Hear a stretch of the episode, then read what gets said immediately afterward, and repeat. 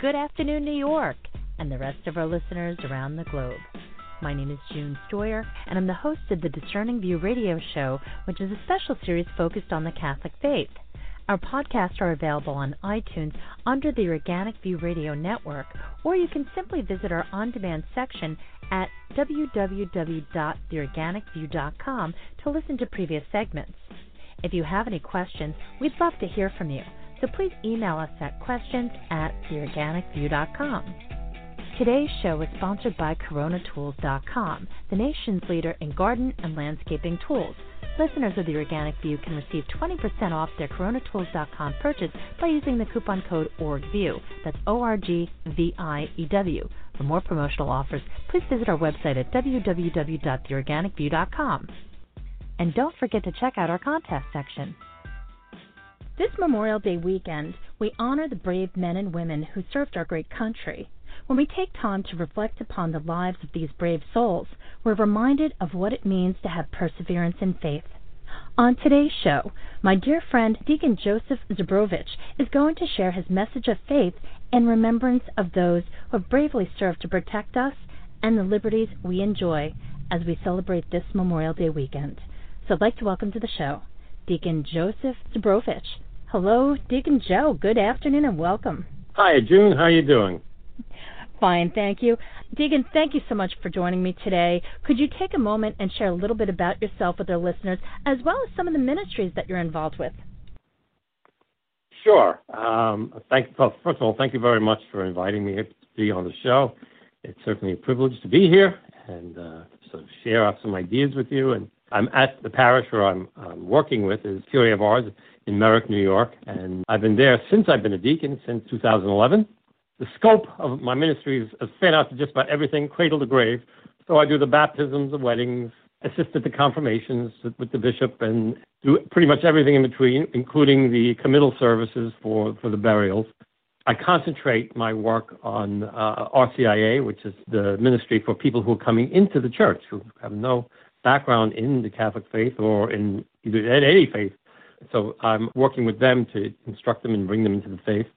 And I also work with uh, my wife, Catherine. We've been working in the pre-Cana ministry, which is the ministry for young uh, engaged couples who are coming in, into uh, marriage. It's a very fruitful ministry because a lot of young people who are getting into marriage really have no idea what they're getting into. And so we we have like a six week program where we sort of initiate them into the good points and, and challenging points about being a married couple and what they have to expect when that happens. So it's it's uh, it keeps me busy, and, and, of course, you know the usual routine of being in the parish, of assisting at the masses, of uh, assisting at prayer services, and so on, and uh, just being uh, being there for the people. And so, you know, um, part of part of my my faculties, as it were, is to is to preach, and so I try to naturally concentrate on what the theme is for that week with uh, whatever gospel we are reading, um, but also to, to branch out and, and, discuss current events or anything that happens to be in the news or uh, upcoming of, holidays and such. So that's what I do. Thank you. From what I understand, your father served in the military. Can you tell us a little bit about him? Yes, I'm originally a Brooklynite. Uh, I came from Brooklyn, and my family is Slovak from Czechoslovakia which is now Slovakia, and uh, 100%. He was born in Brooklyn, although he was not necessarily conceived in Brooklyn, which is something we always joked about. But um, uh, lived lived his life out there, and then this was this was uh, around 1920 or so when he was born, and so uh, he was just about the right age when when World War II started. He enlisted in the Navy and uh, served on the uh, SS Massachusetts along with several other ships uh, throughout the course of, of, of, the whole war and, and, was honorably discharged after that. And um, uh, he had a lot of stories. I remember him regaling me with stories of things he went through in the Navy, and uh, I was I was I try to pass them down to my children as well. And uh, it was certainly um, he certainly had an eventful life, you know, in, in that in that particular phase of um, of, of his life. And so uh, we always respected uh, the people who were in the, the services, and we always celebrated our Fourth of July's and Memorial Days and Flag Days, and um, I'm glad to see that there's much more interest now in, in doing that these days as well. I know every time I see a veteran that's selling poppies, I think of my late father who served in the Korean War. I chose to volunteer to do a lot of advocacy work for veterans because of my father's service as well as other family members because I know that they made a lot of sacrifices that I will never really understand because you can't possibly put yourself in their shoes. But I do know one thing the service that they so freely gave to us to fight for the liberties that we enjoy is very similar to the journey that we have as far as our faith to persevere in faith. And recently you shared a message that addressed this very subject. Could you share this with our listeners? Yeah, sure. I mean, uh, what what happened is that I was thinking about, uh, well, in the the upcoming holiday, Memorial Day, and also uh, how it related to us, our I guess you could say our spiritual battle that we have uh, on this earth, and um, some of the I wouldn't say misconceptions, but the um, the the complexity of of what we do when when we engage our spiritual life and how we live it out. So when you and I come into church, for instance, we carry the weight of the world on our shoulders and we kneel down to pray. And is it just like you alone praying in the church, or is there something else involved? And I, I really wanted to get get into that, and so that's what I concentrated on in my homily, and that's, that's kind of what I guess uh, resonated with you when you heard it.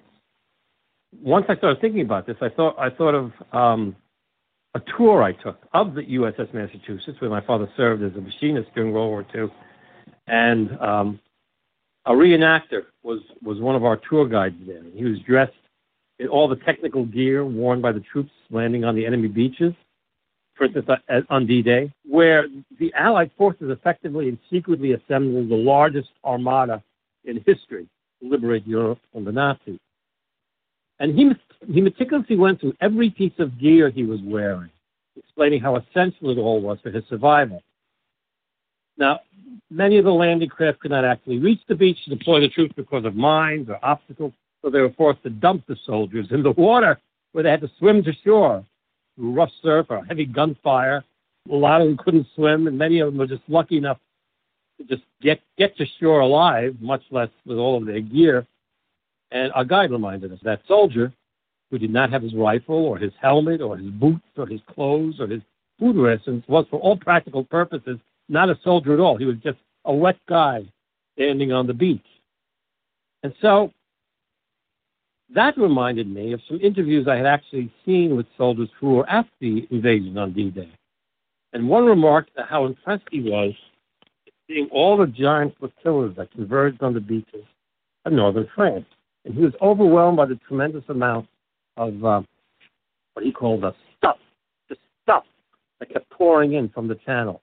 Giant tankers that were filled with like gasoline, oil, asphalt, grease, cargo ships carrying generators, machinery, electronics, bulldozers, backhoes, skids piled high with food, clothes, automobiles, furniture, prefabricated field hospitals, whole buildings. And a seemingly endless supply, supply line of everything coming in needed to construct and hold, you know, whole towns. So, and this didn't even include the thousands of personnel, the trained personnel who poured ashore to build and manage all of these things. And, and it was a giant operation. And, but when we, we talk about war, we talk about soldiers on the battlefield, we tend to think of individual soldiers facing off.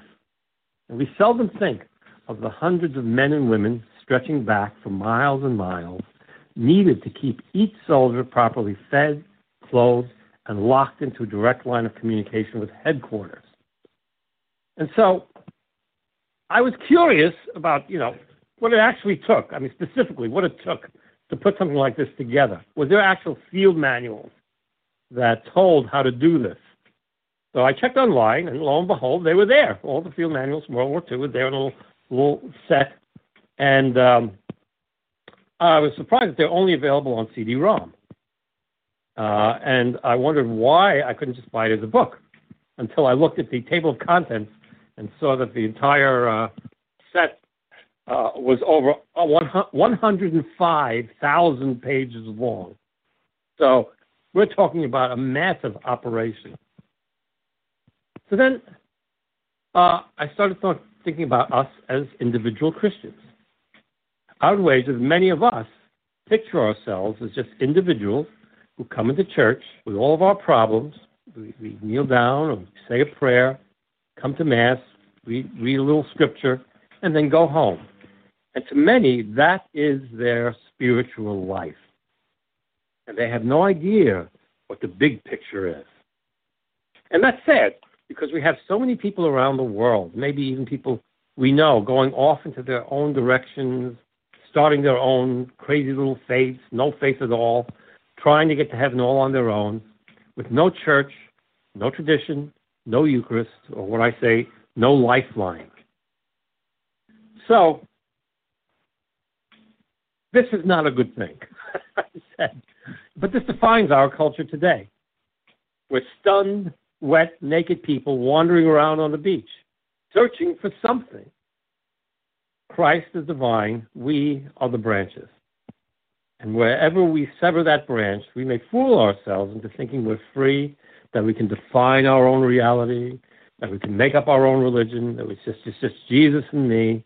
But sooner or later, either we or those who follow us discover that we've cut off our lifeline, our lifeblood, our nourishment.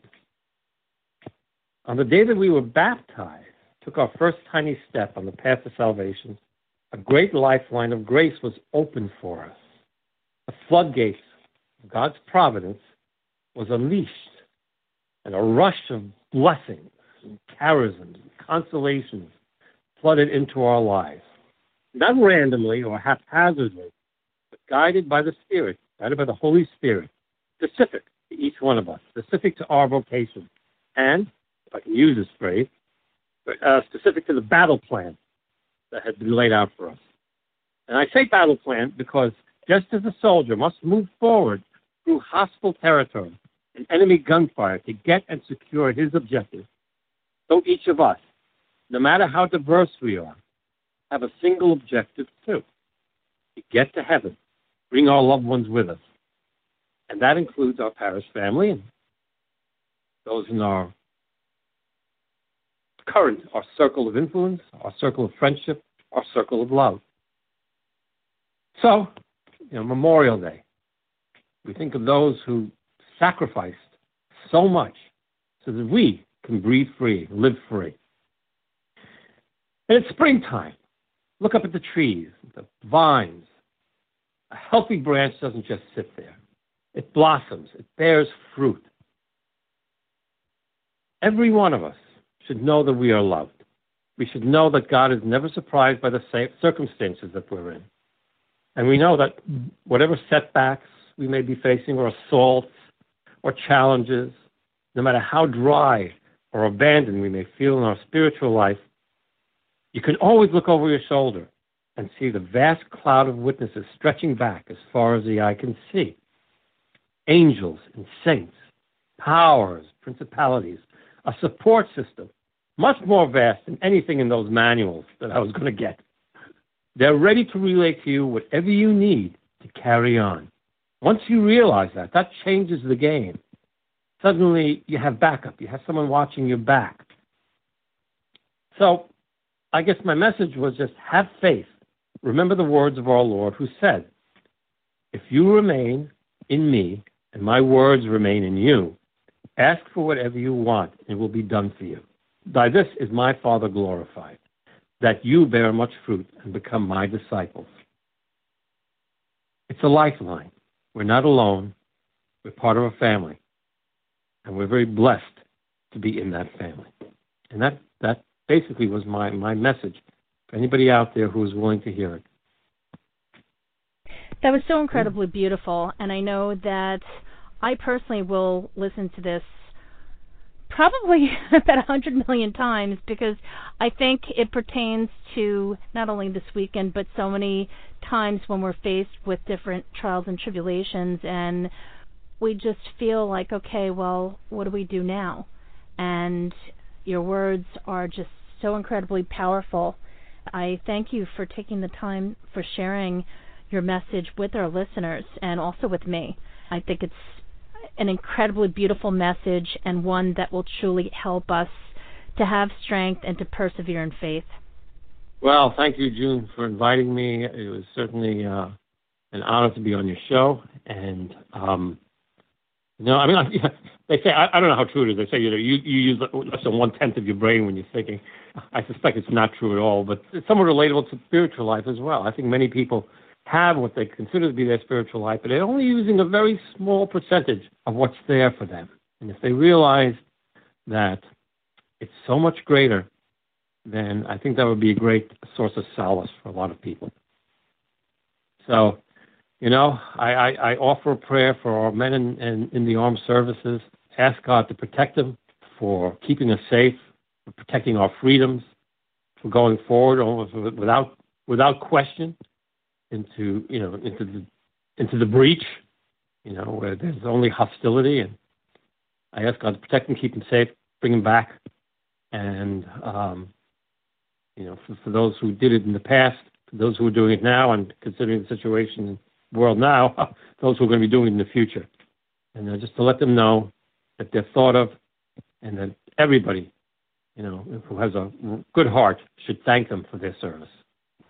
Thank you. Before we end, I'd like to give a couple of shout outs to some friends who have so bravely served, such as Mr. John Wells, who continues to battle to help veterans get the financial and medical benefits that they need, Dan Bickard, Calvin White, Jerry Ensminger, Mike Epstein, Brian LaBar, and I'd also like to mention my dear friend, the late John Berry, who was a Vietnam veteran and died last year after bravely fighting so many illnesses he was in so much pain, but yet he continued to fight to help our veterans get the medical and financial relief that they needed. Thank you so much for joining me today. And, folks, thank you for tuning in. Please check out the companion article, which will appear on the Organic View Radio Network's website, which is www.theorganicview.com. Thank you for tuning in. This has been June Stoyer with the Discerning View Radio Show. Have a great afternoon and happy Memorial Day weekend.